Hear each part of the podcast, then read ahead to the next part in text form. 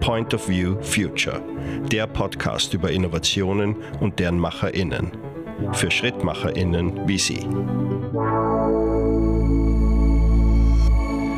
Herzlich willkommen bei Point of View Future, liebe Zuhörer. Wir freuen uns heute über einen spannenden Gast im Podcaststudio. Während andere noch über Innovation und Digitalisierung sprechen, und das hat mir Herr Butlock im Vorgespräch bereits verraten, tut er es bereits, weil sein Credo ist es, über Innovationsthemen nicht allzu lange zu reden, sondern schnell anzufangen und sie einfach zu tun. Das macht uns natürlich neugierig. Herzlich willkommen, Simon Butlock. Guten Tag, äh, danke für die Einladung. Ich freue mich, heute hier zu sein. Wir freuen uns auch. Simon Butlock ist Mitglied der Geschäftsführung, zuständig für neue Geschäftsmodelle, Innovation und Digitalisierung der Romberg Baugruppe. Sein Fokus liegt auf der Etablierung neuer und auch nachhaltiger Geschäftsmodelle und der Nutzung von Daten im Bauprozess. Zuvor war Simon Butlock der persönliche Assistent von Hubert Romberg, der Eigentümer und Geschäftsführer der Romberg-Gruppe ist und was ihn nach eigenen Aussagen sehr geprägt hat. Die Visionen des Eigentümers, bereits in vierter Generation, darf Simon Butlock nun in die digitale Zukunft übertragen. Habe ich das richtig zusammengefasst, Herr Butlock? Ja, vielen Dank. Ähm, das war eine sehr prägende Zeit für mich bei, bei Herr Romberg, ähm, weil ich einerseits eben die, die Vision, äh, wo er hin möchte mit dem Unternehmen, sehr gut verstehen äh, gelernt habe, aber mhm. andererseits mhm. auch für mich als gelernten äh, Bau- und Umweltingenieur das Unternehmertum von einer ganz anderen Seite kennengelernt habe. Mhm. Das war für mich eine sehr prägende Erfahrung. Das kann ich mir vorstellen. Herr Butlock, zum Einstieg für unseren heutigen Podcast habe ich eine Schlagzeile aus der Presse mitgebracht. Bis vor kurzem, so die Schlagzeile, war die Digitalisierung in der Baubranche noch nicht angekommen. Absprachen werden immer noch gerne mündlich gemacht und per Handschlag besiegelt. Und Details werden auch heute noch handschriftlich, man glaubt es kaum, ja, auf einem Stück Papier niedergeschrieben. Wie sieht es aus Ihrer Sicht aus in der Baubranche im Jahr 2022? Werden wirklich noch vorwiegend Zettel und Bleistift benutzt? Das kommt darauf an. Ähm, natürlich passiert das nach wie vor. Ich nehme aber wahr, dass gerade die großen Player, und äh, da nehme ich äh, uns nicht aus, aber vor allem auch äh, Kollegen von Porsche, Strabag und Co. sehr stark daran arbeiten, dass die Digitalisierung in all diesen oder bei diesen Prozessen Einzug hält. Ich glaube, ähm, das äh, PropTech Planradar ist hier ein gutes Beispiel, das mhm. eben ähm, genauso einem Prozess, was die Mangelerfassung, die vielfach eben händisch oder halt Handy äh, kombiniert mit äh, Zettelwirtschaft äh, ähm, passiert ist, ähm, wirklich gut gelöst hat und deshalb auch so erfolgreich am Markt ähm, auftreten kann. Sprich, ähm, ich stelle fest, in den größeren Unternehmen äh, passiert hier einiges. Ähm, wir haben aber gerade einen kleineren Baumeisterbetrieb ähm, zugekauft und ähm, da sind natürlich immer wieder Themen, äh, die, die halt noch händisch äh, passieren, weil mhm. sie einfach auch äh, in einem nicht so großen Team leichter teilweise handhabbar sind oder vielleicht noch nicht so gesehen wird, was die Vorteile sind, wenn man bestimmte Sachen digital abwickelt. Also ich glaube gerade ähm, in, in, bei kleineren Betrieben und die Baubranche ist halt sehr klein fragmentiert. Ich glaube, die meisten Betriebe haben zwischen ein und zehn Mitarbeiter. Passiert es tatsächlich oft noch, dass viele Dinge handschriftlich ähm, fixiert bzw. umgesetzt werden. Mhm. Gut, also da höre ich raus, bei den großen Unternehmen funktioniert schon besser, was Digitalisierung und Innovation betrifft und bei den kleineren ist eindeutig noch, noch Handlungsbedarf. Ich glaube auch, dass die Größeren natürlich mehr Spielraum haben, ähm, sich mit solchen Dingen zu beschäftigen, weil, weil mehr äh, Zeit, Personal äh, bzw. Mhm. Ressourcen generell vorhanden sind, um diese Dinge einzuführen. Ähm, was, was finde ich dafür spricht, dass eben Lösungen, die wirklich übergreifend am Markt funktionieren äh, sollen und können, ähm, auch wirklich niederschwellig sein müssen, beim, um sie wirklich erfolgreich einsetzen zu können, weil nicht jeder Zeit hat, ähm, riesige Innovations- und Digitalisierungsprojekte umsetzen zu können. Mhm. Also das glaube ich auch, dass also definitiv, wie Sie sagen, niederschwellig und es muss natürlich auch von den Menschen, die letztendlich mit Digitalisierung ich nenne es jetzt einmal, konfrontiert werden, die müssen das letztendlich auch akzeptieren und damit arbeiten können. Ja. Herr Bartlock, wir haben Sie unter anderem ja auch heute eingeladen, weil Sie ein spannendes Leuchtturmprojekt im Bereich der intelligenten Datennutzung umgesetzt haben. Bitte erzählen Sie uns, worum es dabei geht oder ging oder immer noch geht. Ja, ähm, was, wir, was wir tun ist, wir, wir sammeln äh, Daten, öffentlich verfügbare Daten. Ähm, äh, Österreich hat ja ein sehr ähm, spezielles Datenschutzrecht, also es ist ja sehr viel an, an Datenmaterial für, für jeden von uns äh, mhm. zugänglich.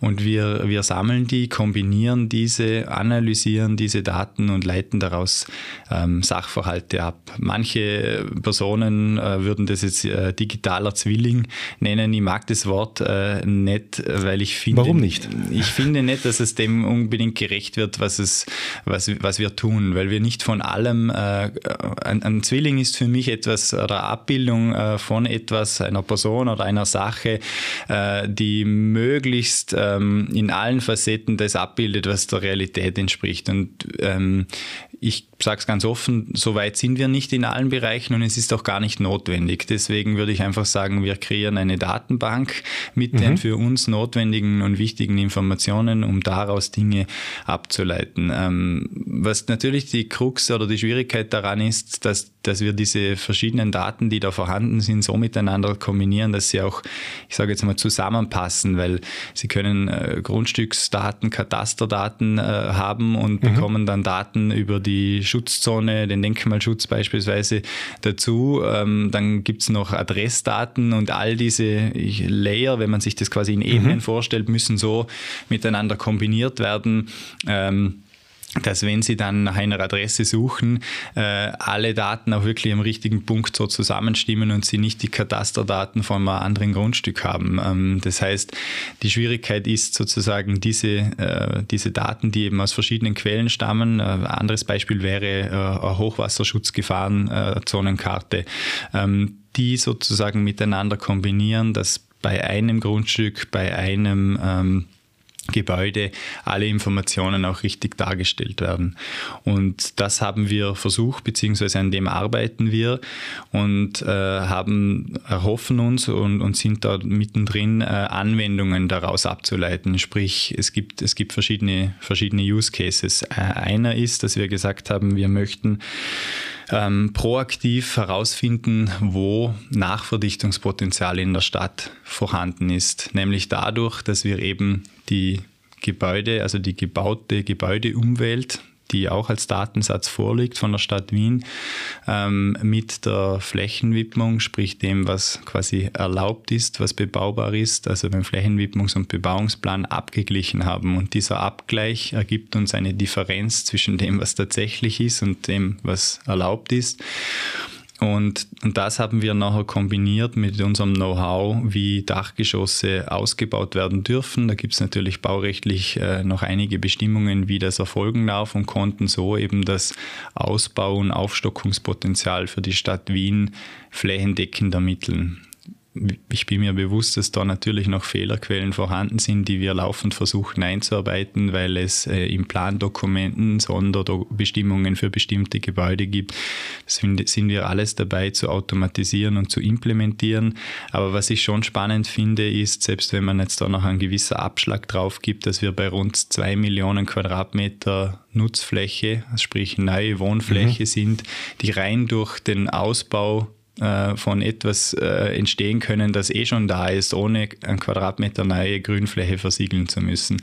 Ich glaube, dass das auch für die Stadt Wien selber eine total spannende Information ist, ähm, dass hier noch viel Potenzial äh, vorhanden ist, um Aufstockungen und ähm, Nachverdichtung durchzuführen. Mhm. Jetzt liest man und hört man natürlich sehr viel über die äh, Auswertung von Daten. Äh, Gibt es ja viele Unternehmen in unterschiedlichen Branchen, die sich damit beschäftigen, klarerweise, weil man sich damit natürlich erhofft, wesentlich schneller zu werden, neue Geschäftsmodelle zu erschließen. Jetzt interessiert mich und ganz sicherlich auch unsere Zuhörer ganz stark, wie weit sind Sie denn schon mit diesem Projekt? Also wir sind in dem Stadium, ähm, dass wir jetzt die Daten äh, prüfen und verifizieren, ähm, gemeinsam mit einer Architektenkollegin äh, auf, auf Richtigkeit mhm. und Belastbarkeit. Ähm, was wir weiters tun, ist, dass wir natürlich ähm, proaktiv diese Daten nutzen, wenn Anfragen an uns herangetragen werden ähm, und wir schnell abgleichen können, was ist für dieses Gebäude möglich. Sie müssen sich das so vorstellen, wenn Sie sonst eine Anfrage von einem Interessenten, einer Interessentin bekommen, ähm, dann müssen unsere Kolleginnen und Kollegen oft einmal ähm, verschiedenste Informationsquellen öffnen. Also sprich, die öffnen dann den Flächenwidmungsplan der Stadt Wien, die schauen sich beim Denkmalamt den Schutzstatus an, äh, dann öffnen sie quasi quasi ähm, vielleicht noch das Grundbuch, weil Sie schauen möchten, äh, wem gehört dieses Gebäude, beziehungsweise wie sind die Besitzverhältnisse. Ähm, und das nur exemplarisch als mhm. verschiedene Quellen, die da geöffnet werden müssen. Und nachdem wir ähm, sehr viele eben dieser Informationen schon bei uns in unserer Datenbank liegen haben, ist diese diese Bearbeitung dieser Anfrage natürlich wesentlich schneller, weil bei uns die Mitarbeiter ähm, die Adresse eingeben und alle Informationen, die wir bislang integriert haben, auf einen Blick schon sehen und können so wesentlich rascher Auskunft geben. Also das ist sozusagen ein Use Case. Wir werden intern wesentlich schneller in der Beurteilung von verschiedensten Anfragen. Ein, mhm. ein anderer Use Case ist, dass wir äh, proaktiv natürlich interessante Gebäude identifizieren, äh, sprich äh, wissen, wo gibt es Potenzial, in welchen Bezirken, in welcher Lage und gerade ermitteln, inwieweit wir diese Information ähm, beispielsweise an Dritte verkaufen können oder ähm, ähm, ob wir, ähm, ob es Interesse gibt, dass wir eben die gemeinsam mit Kooperationspartnern Dritten zur Verfügung stellen oder alleine. Also da gibt es gerade verschiedenste Überlegungen, äh, wie wir mit, diesen, mit dieser Information umgehen. Also äh, mhm. wenn man noch einmal ein bisschen herauszoomt, was, was vielleicht Kern der ganzen Sache ist, eben wie Sie, wie Sie jetzt hören, wieso wir das sammeln und tun, ist, wir wollen einerseits intern wesentlich schneller werden, wir wollen Prozesse optimieren in der Beurteilung von Grundstücken, von ähm, Gebäuden und umgekehrt suchen wir natürlich nach Wegen, ähm, dass diese, ob diese Daten, das kann ich Ihnen jetzt noch nicht im Detail sagen, ob und wie diese Daten anderweitig noch verwertbar sind. Mhm. Hochspannend. Also ich könnte Ihnen sehr lange zuhören zu diesem Thema. Ähm, jetzt wird, es hört sich so einfach an, wenn Sie das erzählen, Herr Butlock. Jetzt würde mich aber natürlich schon noch interessieren, äh, was sind hier die Stolpersteine? Was äh, waren die großen Herausforderungen in diesem Projekt? Ich glaube, das, was ich am äh, Beginn schon versucht habe zu sagen, einerseits das Thema, wie kombiniert man eben diese verschiedenen Datenlayer so miteinander, dass sie dann auch für jede Adresse die richtige Information mhm. anzeigen. Mhm. Ähm, weiters, dass bestimmte Daten eben nicht so vorliegen, äh, dass man sagt, ich lade mir jetzt den Datensatz runter und muss nur noch schauen, dass die A und B zusammenpassen, sondern wenn man jetzt am Beispiel des Flächenwidmungsplans äh, weiterdenkt, ist es so, dass der einfach in diesem GIS-Viewer der Stadt Wien äh, vorliegt, aber nicht in einer tabellarischen Form, wo, wo wir einen Datensatz hätten, den man sich jetzt irgendwie runterladen könnte. Ich habe da länger mit den Vertretern von der Stadt geredet, das hat auch ein, ein einen, einen, Hintergrund, wieso das so ist. Aber was wir natürlich dann gemacht haben, ist, wir mussten diese Information über da kommt wieder das berühmte, momentan beliebte Wort äh, künstliche Intelligenz bzw. Computer Vision ja. auslesen. Viel strapaziertes Viel Wort, strapaziert. ja. Richtig. Tatsächlich haben wir es da aber zum Einsatz gebracht, äh, um, um diesen Flächenwidmungsplan quasi über äh, Computer Vision auszulesen und in, wenn man so möchte, ich bin ja selber nicht Experte in dem Bereich, aber mein Kollege hat mir das so erklärt, in dann tabellarischer Form abzufüllen, damit eben dieser Abgleich möglich ist. Und das ist äh, etwas, was doch sehr herausfordernd war und wo wir auch eben immer wieder nachschärfen mussten und müssen, damit entsprechende Fehlerquellen reduziert werden und die Information auch tatsächlich stimmt. Also das ist so ähm, sicher einer in der Umsetzung der, der größten Hürden, ähm, weswegen wir auch glauben, dass das nicht sofort äh, leicht kopierbar ist. Ähm, und, und ja, genau, das, das waren so Umsetzungsthemen, die, die mhm. uns die das Ganze, wenn man nicht mehr so erzählt, dann klingt es so leicht, äh, die das Ganze aber doch ähm, herausfordernd gemacht haben. Das kann ich mir vorstellen. Wie geht es weiter mit diesem Projekt? Wie gesagt, wir versuchen eben die Datenqualität ständig zu erhöhen, damit wir besser werden, genauer werden. Was wir darüber hinaus noch tun, ist, dass wir wir haben jetzt sehr viel von, von äh, Gebäudebestand gesprochen, aber dasselbe gilt natürlich auch für, für unbebaute Grundstücke. Da ist die Information natürlich äh, wesentlich, äh, ich sage jetzt mal, weniger, weil, weil es quasi zum Bestandsgebäude, das halt da noch nicht vorhanden ist, keine Information gibt. Sprich, es gibt eine Widmung und es gibt äh, geometrische Parameter mhm. zu diesem Grundstück und eine Lageinformation. Wir haben ja, ähm, wie vielleicht manche Zuhörer wissen, aber verschiedenste Neubauprodukte auch entwickelt. Sprich, wir, wir sprechen nicht mehr von Gebäuden äh, in, in, äh, in ähm, ähm, Prototypenbauweise, sondern in, in einem Produktansatz, die eine Wiederholbarkeit zulassen. Und diese Wiederholbarkeit bedingt, dass wir eben sehr genau definiert haben, wie beispielsweise ein Wohnbau in Holz, die Firma heißt bei uns Woodrocks, mhm. äh, aussehen soll. Und durch das, dass wir diese Parameter so genau definiert haben, können wir die auch sehr rasch kombinieren mit den Daten, die wir über die Grundstücke haben und so feststellen, äh, ist dieses Grundstück mit einem Produkt, das wir selbst entwickelt haben, in diesem Beispiel jetzt Woodrocks, bebaubar und wenn ja, welche Rendite liefert das? Weil wir kontrollieren als Bauunternehmen, wir wissen ja, was das Ding kostet, wir bauen es ja selber, ähm, wir wissen, in welchem System Systemrasteres gebaut werden kann. Sprich, wir haben die geometrischen Abmessungen, die anderen Daten übers Grundstück, die Widmung etc. sind vorhanden und diese Kombination ermöglicht uns ein sehr schnelles Auswerten der äh, Grundstücke, die wiederum beispielsweise für ein Projekt mit Woodrocks Bauweise geeignet sind. Das heißt, dieses, äh, diese ähm, Information, die wir da haben, möchten wir eben kombinieren mit unseren verschiedenen Produkten. Wir haben auch eine Bürosystembauweise entwickelt, Office Zero nennt sich die, die wird gerade in Feckirch umgesetzt. Auch hier sind sehr viele Parameter vordefiniert, weil es eben einem bestimmten System folgt. Und mein, meine Vision oder mein, unser Ziel wäre sozusagen, dass wir all diese Daten, die wir in diesem jetzt nennen wir es vielleicht doch digitalen Zwilling haben ja. über die Umwelt und das, was wir über unsere Produkte haben, sei es jetzt eine neue Bauweise, Woodrocks, Office Zero etc., ähm, kombinieren miteinander und so wirklich für im besten Fall ganz Österreich sehr rasch auswerten können, wo welches Projekt am meisten Sinn macht ähm, und dann nächste Schritte setzen. Mhm.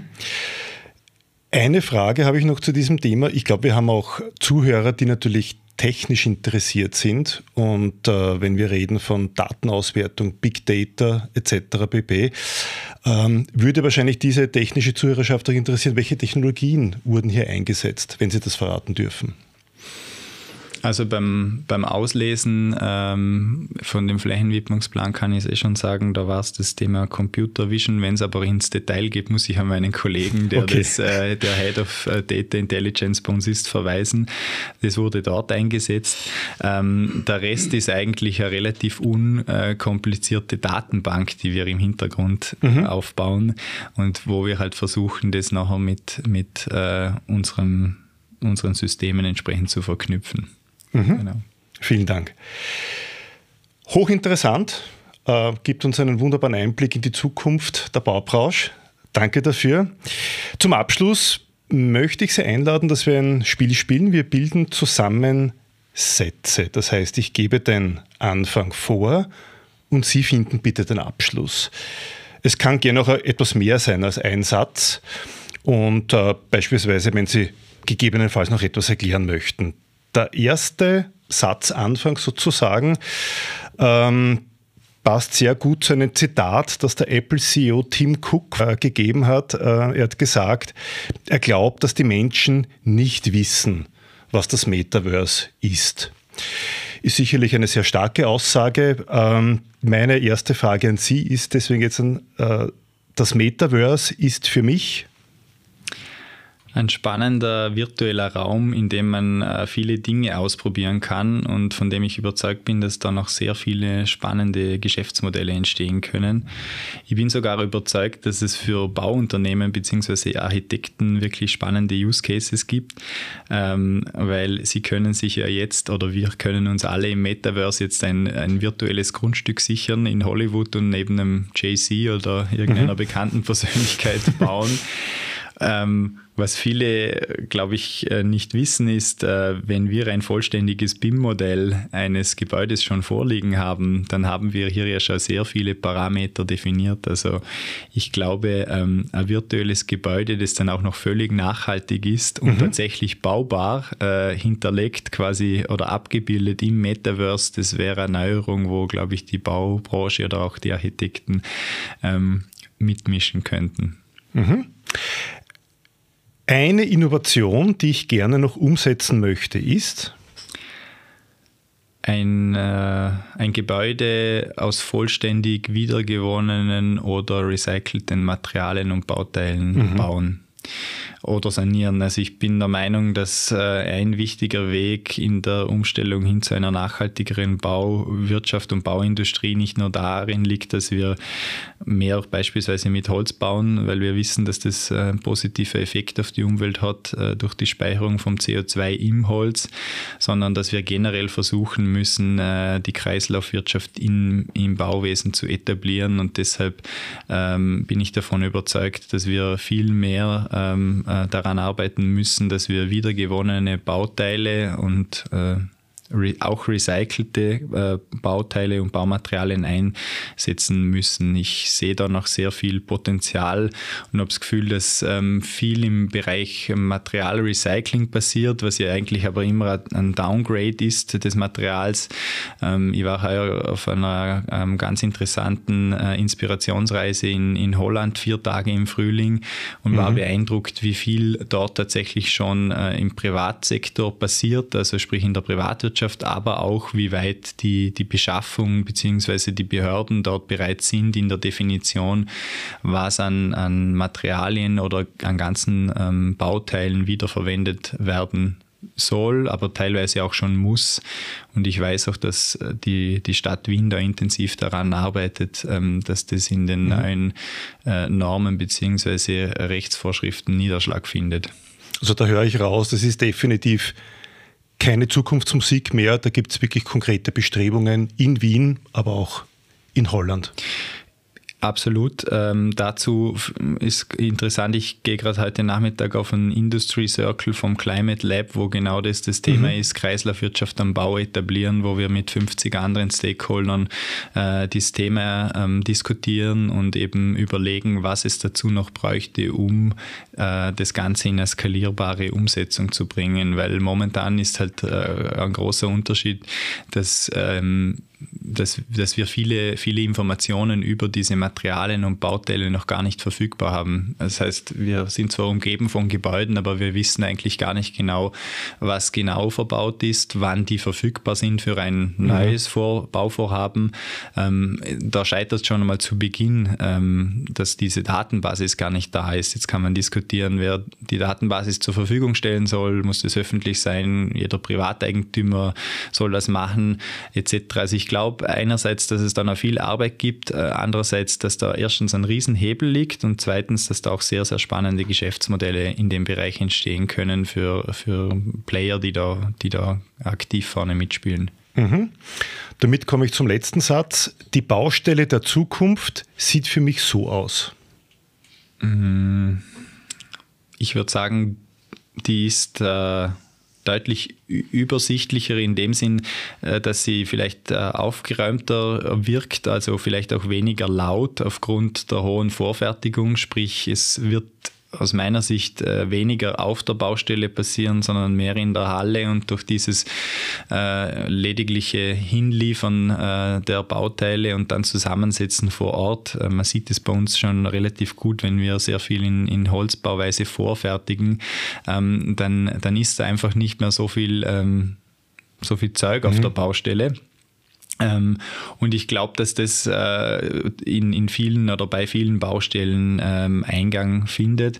Ich glaube auch, dass es mit mehr Technik unterstützt äh, wird, aber immer noch sehr menschlich geprägt ist. Also diese, dieses Thema, die Roboter werden uns dann ersetzen und äh, die Baustelle abwickeln und da rennt nachher keiner mehr rum, äh, das glaube ich. Ohne den Menschen wird es nicht das, gehen. Richtig, also ja. das halte ich nicht für eine massentaugliche Lösung, weil es auch keinen Sinn macht, die alle, alle Gebäude so zu bauen und weil es auch gar nicht möglich ist. Herr Bartlock, es war wirklich super interessant heute mit Ihnen. Vielen Dank, dass Sie uns da einen so großen Einblick gegeben haben in Ihr spannendes Innovationsprojekt, aber auch uns ein bisschen, würde ich sagen, einen Ausblick in die Zukunft gegeben haben, ja, wie es in der Baubranche und auf der Baustelle aussehen wird. Für alle, die das jetzt hören und mehr erfahren wollen, wie kann man Ihnen folgen? Wie kann man mit ihnen in Kontakt treten oder wie kann man sich vielleicht auch in ihrem Unternehmen bewerben? Am leichtesten folgt man mir tatsächlich äh, das einzige soziale Medium, das ich aktiv benutze, ist LinkedIn. Äh, mhm. Ich versuche dort auch immer wieder Dinge äh, zu teilen, bin aber auch fleißiger Mitleser.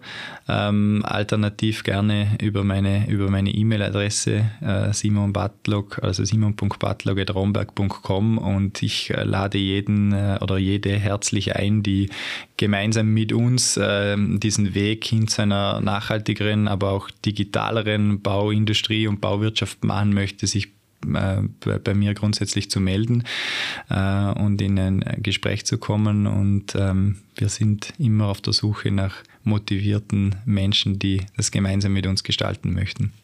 Also ich bin überzeugt davon, dass sich nach dem heutigen Podcast genug Leute bei Ihnen melden werden. Toll, dass Sie bei uns waren. Vielen Dank für die Einladung. Vielen Dank fürs Zuhören. Wir hoffen, Sie sind beim nächsten Mal wieder dabei. Das war Point of View Future, der Podcast über Innovationen und deren MacherInnen. Danke fürs Zuhören. Bitte abonnieren, teilen und bewerten Sie diesen Podcast. Wenn auch Sie Innovationen haben, die Sie mit unserem Publikum und uns teilen wollen, freuen wir uns, von Ihnen zu hören. Alle Links finden Sie in unseren Show Notes.